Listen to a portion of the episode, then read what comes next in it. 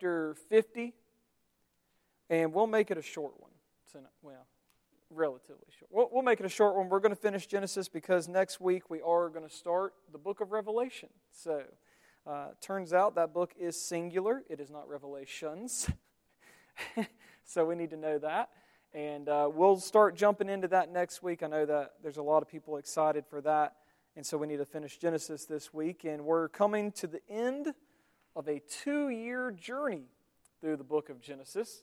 And uh, it's been an interesting two years. It's been a joyful two years. And I, I think that we've learned a lot about Genesis during this time, learned a lot about God during this time, and his plans and his blessings for his people. And, and you really you get a lot of Christ in Genesis, don't you? More than you would initially think. And you begin to see how there's so many pictures of what Jesus would do and what God was ultimately going to do in Christ, even in the book of Genesis. And, and as we come now uh, to the, the last chapter, chapter 50, I want to summarize a few things for you because we're really just going to focus on verses 15 through 21 tonight. Okay, so, so if you have your Bibles, just be there in Genesis 50. You want to have it in front of you so you can look down, but uh, just know that a few things have happened. Jacob, you remember, he was blessing all of his children before he died, and then he did die, and he had a request. He said, Hey, don't bury me here. Take me back to the land that Abraham bought, where Abraham was buried, where Sarah was buried, and I want to be buried uh, with, my, uh, with my family. And so, uh, Joseph and the brothers, they honor their father's wishes and they actually take him back to that land. They bury him they mourn, and then they come back to Egypt because that's where the family is living now, right? They're in the land of Goshen, in the land of Egypt, and they return. And it's something interesting happens is as the brothers and Joseph return to Egypt, the brothers become paralyzed by fear. It's something interesting that happens, right? They've, they've had this joyful reunion. Everything's great. They've been reconciled. Everybody's getting along. No one's fighting anymore. They all love each other. But when they come back to Egypt, they're paralyzed by fear. And they're afraid that, that now that Jacob is dead, Joseph's going to turn on them. They start to believe that Joseph was really just tricking them, that he was pretending to forgive them, that, that he was pretending to get along with them just to try to keep the peace while Jacob was still alive because he's old. You don't want to set up your old elderly father and and so they think that Joseph had just been pretending, but now that Jacob is dead, they think, well, all that's gone. And Joseph, he's going to pay us back for that great sin that we did against him, right? They think he hasn't forgotten what we did all those years ago, and he might have been pretending, but now that Jacob's dead, he's coming for us. And so they are really, really troubled by this. And and it's, it's interesting, if you, if you try to analyze what's going on here, the, the fear actually goes much deeper than what initially appears, right? Because they're pinning it on Joseph. Isn't that what they're doing here? They're pinning it on Joseph and they're saying, hey, he's been pretending. Now that Jacob's dead, he's going to turn on us. But, but there's a deeper fear here. You see, what they're actually afraid of is that they haven't truly been forgiven of their sins by God or by Joseph. And that all their former sins, the sins of their past, all the things they've done, they're going to come back on them. And they're going to have to pay for it. And they are trembling in fear. That's the situation here. And it's something that I think we can relate to today, right? Because they're struggling to believe that they can truly be forgiven, considering what they've done. Anybody ever struggle with that in here before? It's just me? Yeah? And, and this, this, you know, it can happen from time to time. So, so you know, a common occurrence if, if you get on social media, for instance, maybe Facebook, and you see the name or possibly a friend request from someone from your past, and all of a sudden you start remembering a conversation you had with that person, or something you said about that person, or something you did to that person. And you start to ask yourself again can I really be forgiven? Even after I did that?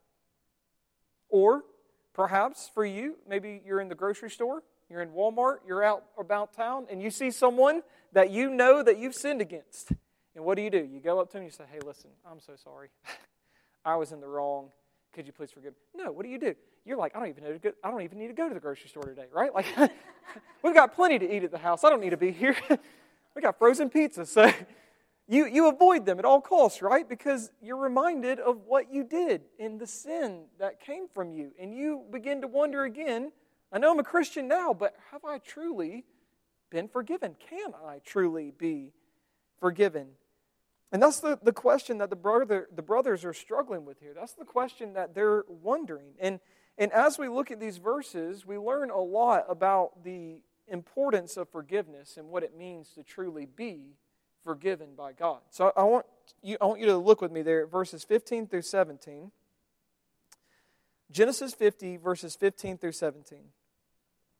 It said, When Joseph's brothers saw that their father was dead, they said, It may be that Joseph will hate us and pay us back for all the evil that we did to him. And so they sent a message to Joseph saying, Your father gave this command before he died. Say to Joseph, Please forgive the transgression of your brothers and their sin, because they did evil to you. And now please forgive the transgression of the servants of the God of your father. And Joseph wept when they spoke to him. Now, this, understand, this was almost certainly a lie, right?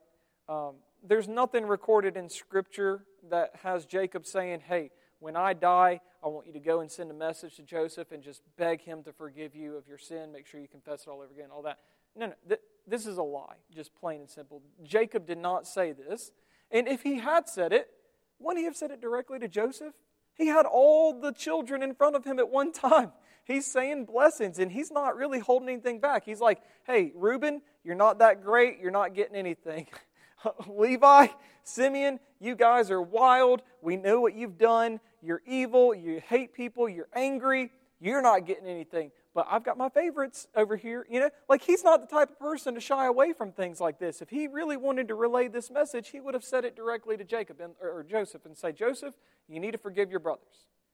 And so notice what the brothers are doing here. It's actually pretty interesting. They're, they're fearful that they haven't been forgiven of their sins, and so they sin in order to ensure they'll be forgiven of their sins.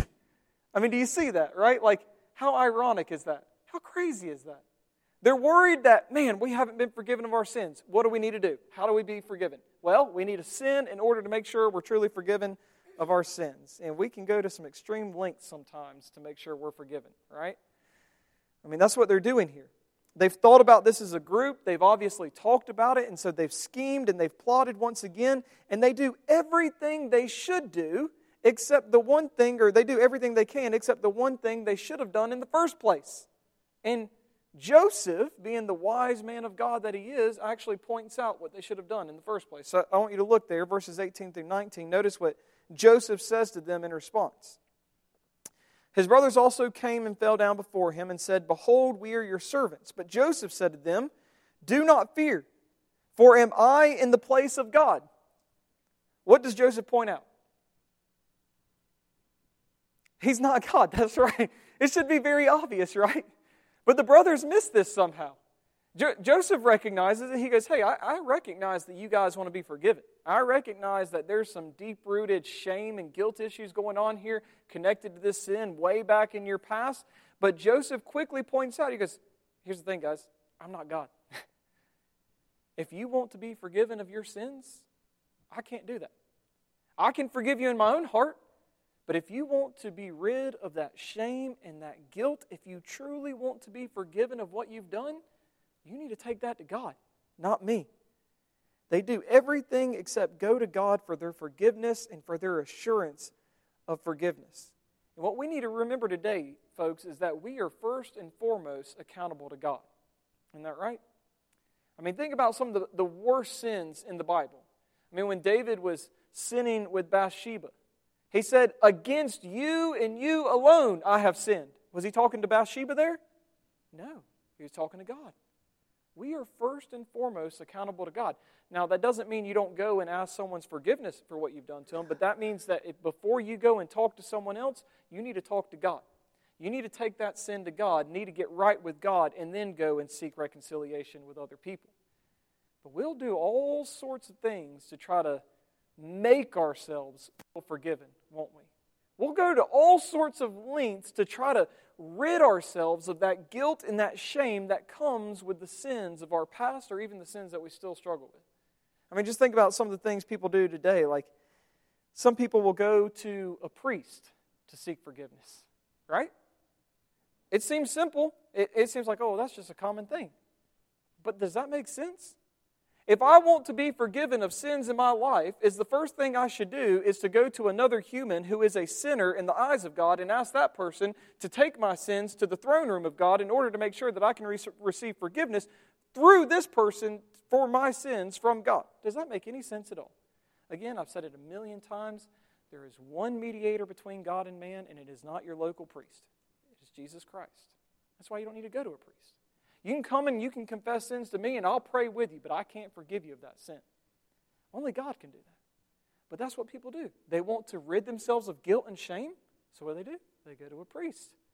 You're like, okay, well, I'm not Catholic. It's easy to pick on them, right? but let's just think about some of the things we do, right? Some people will up their church attendance. I've been sinning a lot lately. You know what I need to do?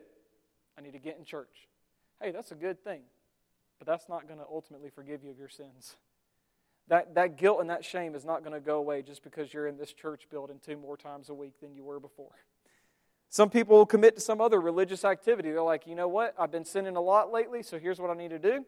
I need to start serving in the church. I need to be involved in the missions activities of the church. I need to do this. I need to do that. All sorts of religious activities. I need to give more money in the tithing. You know, when we pass around the plates, I'll do that, and that's going to make me feel better about myself. But is that true forgiveness? No.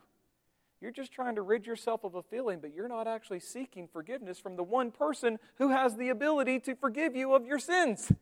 We're doing the same thing that the brothers did, but we're just putting a modern twist on it, are we not? It's the same thing over and over. We give ourselves to these things, trying to alleviate ourselves of this guilt and this shame because we feel all sorts of guilt and shame for our sins when all we have to do is go to God. You take it to God. Lay your sins out before Him. Confess your sins before Him. Repent before Him. He's the one person who can actually forgive you of your sins. And so, first and foremost, we are accountable to God.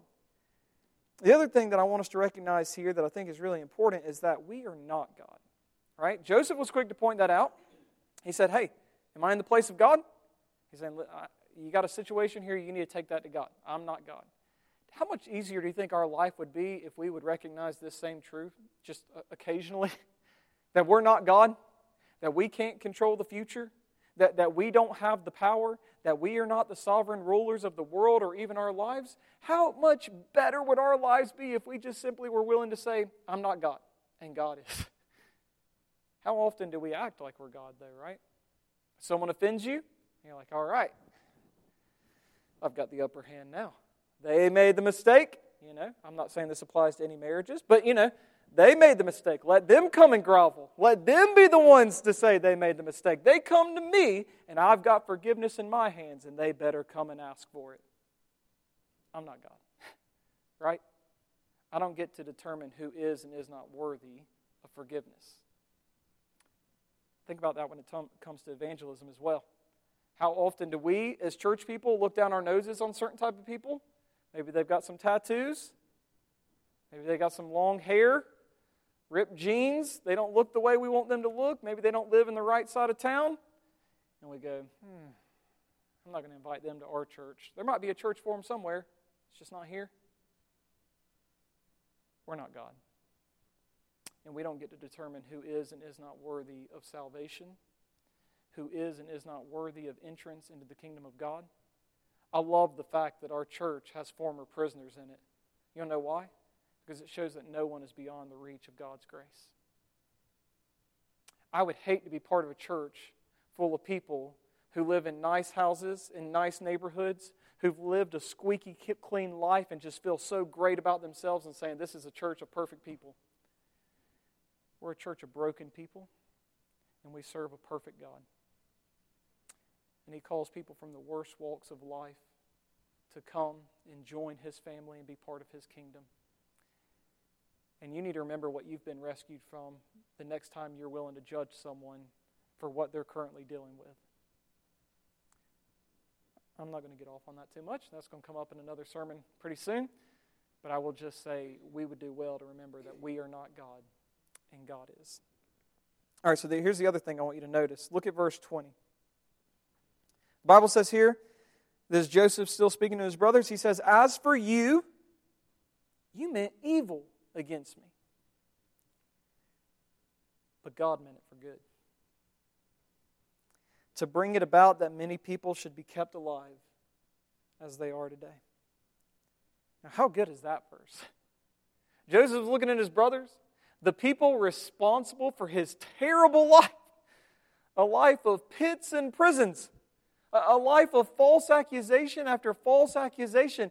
People who have completely derailed his life, brought all this misery upon him, and he says to them, You meant it for evil. But after years of walking with God, and years of reflection, and years of prayer, he says, But I realize now, you might have meant it for evil, but God meant it for good. Now, there's an important lesson there. He's saying that God is the one who is working behind the scenes to bring about his purposes, even through the sinful actions of others. And this raises a pretty big theological question, doesn't it? One that we're definitely going to solve tonight, I assure you. You ever heard of the, the problem of evil? Anybody familiar with that? You heard the phrase the problem of evil? If God's sovereign, if He's all good, and He's all loving, and He's all powerful, why is there evil in the world? If He's all powerful, why doesn't He stop it? If He has the power to stop it but doesn't, then how can He be all good? These are ancient questions. And notice here, there's one act with two wills involved, right? Do you see that? I want to try to break this down best I can. There's one action. What is the action?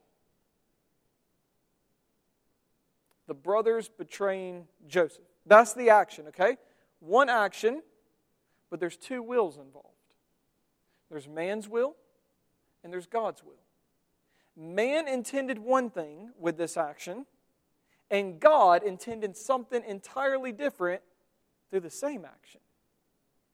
That's something we call compatibilism. Right? So some people teach that man is robot. That's not biblical. Other people teach that man basically has the same kind of will as God, a libertarian free will. That's unbiblical. What the Bible teaches is something called compatibilism, that man's will is compatible with God's will. And this, this text shows that beautifully. There's one action, but there's two wills. And they are compatible because they both work in concert together to bring about God's intended purposes. And so some people will say, well, God doesn't ever have anything to do with evil, sinful actions. Is that true, church? It can't be, right? Because the Bible is saying here, God had a purpose in these sinful actions. So, how do we make sense of this? What do we do with this? Because people are going to raise this question and say, hey, this bad thing happened, this sinful thing happened. Where was God in that? And they don't want to hear, well, God was right there in it, using it to bring about his greater purposes. They might not want to hear it, but that's actually what the Bible teaches. So here's a great example. I, I love using this example from Isaiah chapter 10. You don't have to turn there, but just mark it down. R- write a note, and you can go study this later because it's really good. Isaiah chapter 10, verses 5 through 7. This is what the Bible says Woe to Assyria, the rod of my anger. So this is God speaking, okay? So notice this Assyria is the rod of my anger. The staff in their hands is my fury. So Assyria, my anger, their staff is my fury. Against a godless nation I send him. So he's talking about sending Assyria against his own people, the people of Israel. Against the people of my wrath I command him to take the spoil and seize the plunder and to tread them down like the mire of the streets. What is the Bible saying there? Assyria is going to go and invade Israel, and God is commanding them to do so. That their fury is actually God's fury, and the staff in their hands is God's anger towards them. Right? Assyria is doing it, but, but God, He's saying, it's all me, right? And notice this it says in verse 7 but he does not intend so. That doesn't mean that Assyria is a robot that God is using. It means that Assyria doesn't realize that God actually has purposes behind what they're doing. He doesn't realize, or Assyria, the nation, doesn't realize that God is actually involved in this situation. His heart does not think so. But, this is key, verse 7 it is in his heart to destroy and to cut off nations, not a few.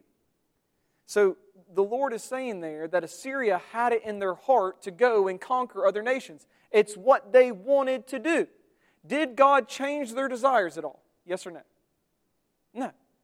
Did God make them do anything that they didn't want to do? No. They wanted to invade other nations, they wanted to plunder Israel. It was in their heart to do so. And so God says, okay, I'm going to send you to Israel. You're going to do what your heart wants to do, but I also have purposes and plans in this. And then get this, verse 12, this will blow your mind. When the Lord has finished all his work on Mount Zion and on Jerusalem, he will punish the speech of the arrogant heart of the king of Assyria, Assyria and the boastful look in his eyes. In other words, the Bible is saying there, as soon as Assyria gets done doing what they're doing, God's going to punish Assyria. And people look at that and they're like, well, that's crazy, right? God's the one sending them to Israel. God's the one who's saying that their staff is my fury, their anger is my fury. I'm the one sending them. They're doing what I'm telling them to do. So why does God punish them?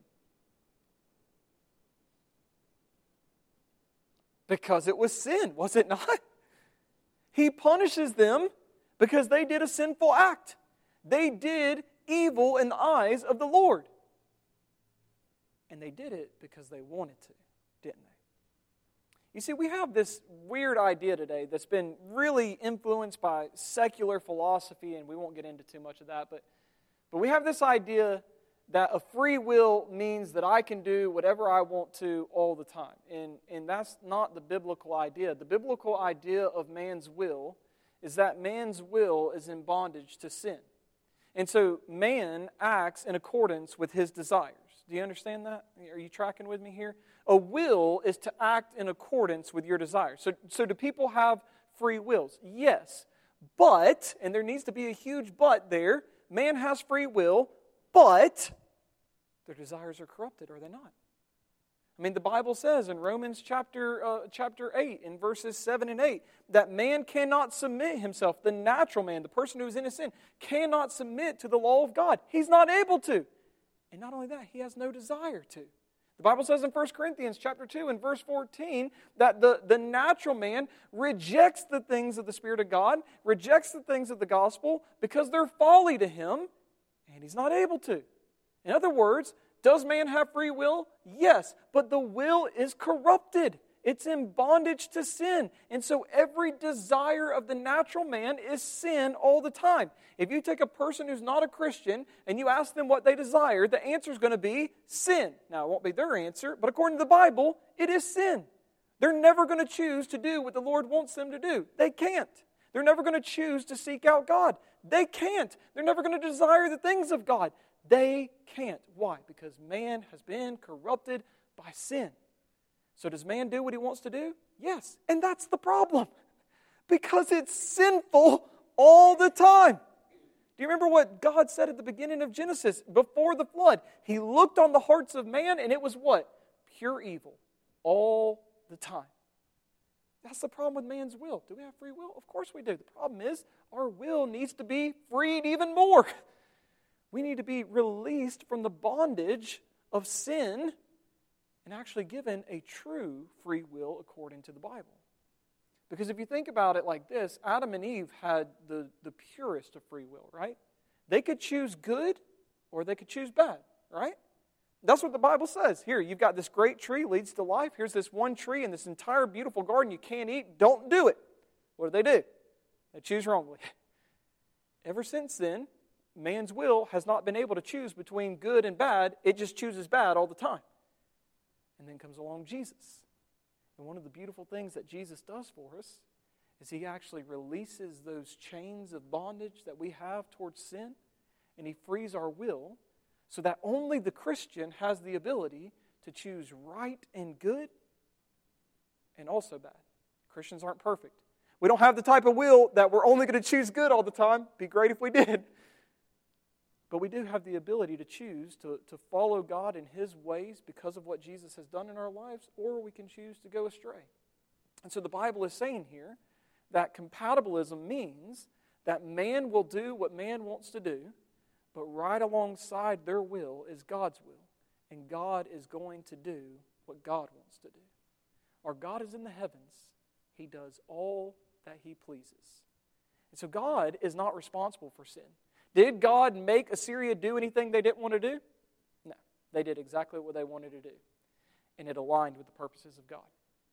Did, did, did the brothers do anything that they didn't want to do? No. They did exactly what they wanted to do. And it was right alongside the purposes of God.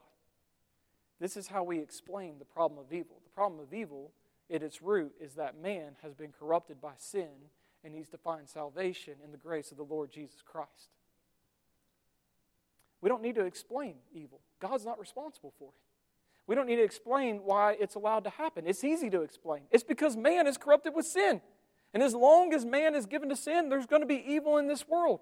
How do you explain natural evil like hurricanes and tornado, tornadoes? That's not man's fault, is it not? Do you not remember Genesis 3? It was because of man's sin that the whole creation was affected, right?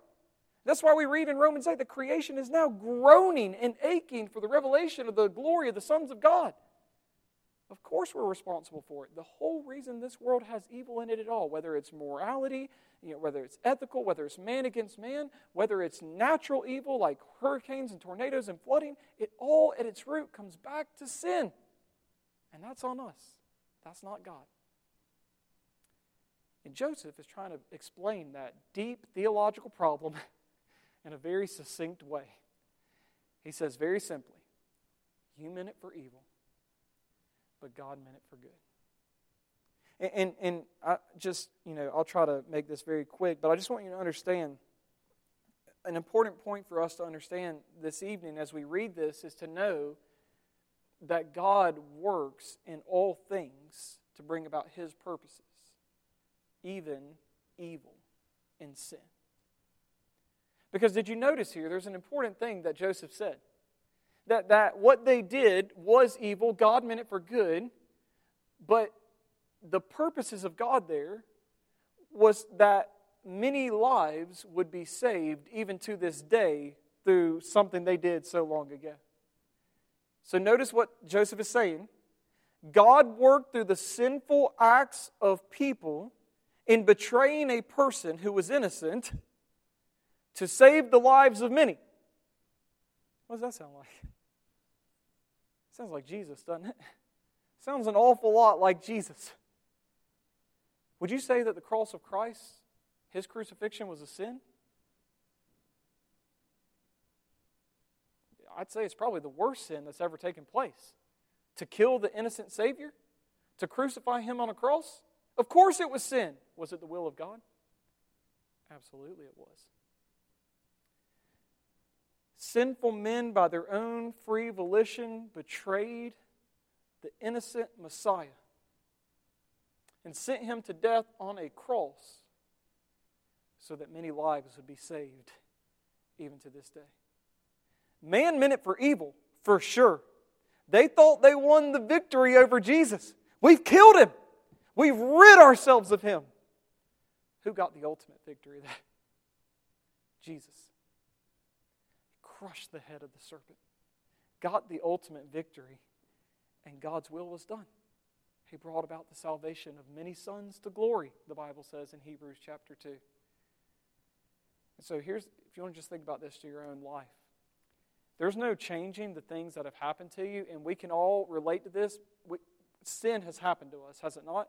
We've caused a lot of sin. We need to be ready to admit that. But sin has also happened to us. And there's no changing the things that have happened to you, but there's also no telling the things that God can do through what has happened to you. And there's hope in that, is there not? No matter what has happened to us, no matter the sin that's taken place in our lives or the things that have come our way, it may be evil and it may be sinful and it may seem like, God, what have I done to deserve this? But there's no telling what God is actually up to and going to do through the sinful acts of other people. I mean, I think about some of the worst times in my life where I thought this is just the worst. This is the, the worst thing that's ever happened to me. What have I done to deserve this? I'm thinking, Lord, kill me now. And I look back on those times now and I go, oh, that's what you were doing. I can trace it almost. It's amazing. I, I, love doing this, looking back on my own life and just tracing the hand of God. Have you ever taken time to do this? Because it'll, it'll blow your mind. And I see in those horrible things that happened to me and the things that were done to me where I was thinking, why would you do this, God? My thought now is, thank you, Lord, for this happening. If it hadn't been for those things, I wouldn't be a Christian today. If it hadn't been for those things, I wouldn't be where I am today. The things that I wished had never happened to me now, I'm praising God that they did. You can't change what's happened to you, but there's no telling what God can do through the things that have happened to you. And so that's, uh, that's pretty much the end of Genesis. There are some other things we can say here, but, but one other thing I want you to notice just very quickly in verse 21 in, in conclusion. As Joseph says to his brothers, So do not fear. I will provide for you and your little ones. Thus he comforted them and spoke kindly to them. Something I want you to notice here is that the people who were responsible for everything that happened to Joseph. The people who deserve grace and mercy and forgiveness and provision the least of all the people are the ones to receive it. And Joseph, the one who was offended, is the one who's willing to provide for the ones who offended him. There's another picture of Jesus there. We who have offended him so greatly and sinned against him so freely and willingly are the ones who receive forgiveness from him, mercy from him, grace from him, and provision. What an amazing God we serve. And if you want to think about this for your own life, the thing that I would leave with you is I would say that Christians are to give to others what we've received from the Lord. Do you see that here? You don't know why Joseph forgave his brothers? It wasn't because they were deserving of it, right? they were lying again to try to get that forgiveness. He forgave them because the Lord had forgiven him. You know the reason why Joseph showed them mercy and grace? It's because as he looked back on his life, Joseph saw God has given me nothing but mercy and grace. The reason that Joseph was willing to provide for his brothers, even after what they had done for him, was not, again, because they deserved it. It's because he looked on his life and he said, Everything that I have has come from the Lord. He's going to provide for them because the Lord has provided for him. And there's a great model here for us as Christians, is there not? We need to give to others what we have received from the Lord. So, Christian, if you've been forgiven of God, you need to forgive others. Well, but Pastor, you don't know what they've done. I don't. They didn't even say they're sorry. Might not have. they might not feel any remorse at all. Were you deserving of God's forgiveness when you received it? And the Bible tells us in Colossians 3:13 that we're to forgive others as God in Christ has forgiven us. So regardless of if they apologize, if they feel sorry, if they feel remorse, if they're worthy and deserving, regardless of any of that, you're to forgive them because that's what God did for you in Christ. When we're wanting to hold grudges, when we're wanting to withhold grace and mercy, when we're wanting to be overly critical all the time of everybody, we need to think, what has God given to me? He hasn't been overly critical of me. He's been extremely patient. God has given me tons of mercy. He's given me tons of grace. He has been long suffering. Shouldn't we give that to others? I mean, don't you think we should give people the benefit of the doubt most of the time? We're, we're pretty quick to jump on people and be critical and criticize them and expect the worst and say, well, they've got, they've got plots and schemes. They're up to this, they're up to that. Or, or we have expectations for them. Or like, I've told them about this. They need to do that. They know they've messed up in this way. They should act this way. People aren't perfect, right? We're not perfect. People take time. It's hard for people to change. And God has been patient with us. Shouldn't we be willing to give the benefit of the doubt to others? There are all sorts of ways you can think about this in your own life, but the, the principle that it comes down to is whatever we have received from God, we need to be willing to give to others. And this is how the book of Genesis ends, right? It's with this beautiful picture of what God is going to do in Christ. And we're seeing it here in Joseph. That the ones who offended him are the ones who receive mercy and forgiveness and grace from him. Even though they don't deserve it, they're not worthy of it. Joseph is a model of what Jesus would ultimately be. That we would find mercy and grace and forgiveness and restoration and provision in him. And praise God for that. So that's our study of Genesis. And we only went three minutes over. All right, Gene, you get the final word of wisdom for the entire book of Genesis, so don't mess it up.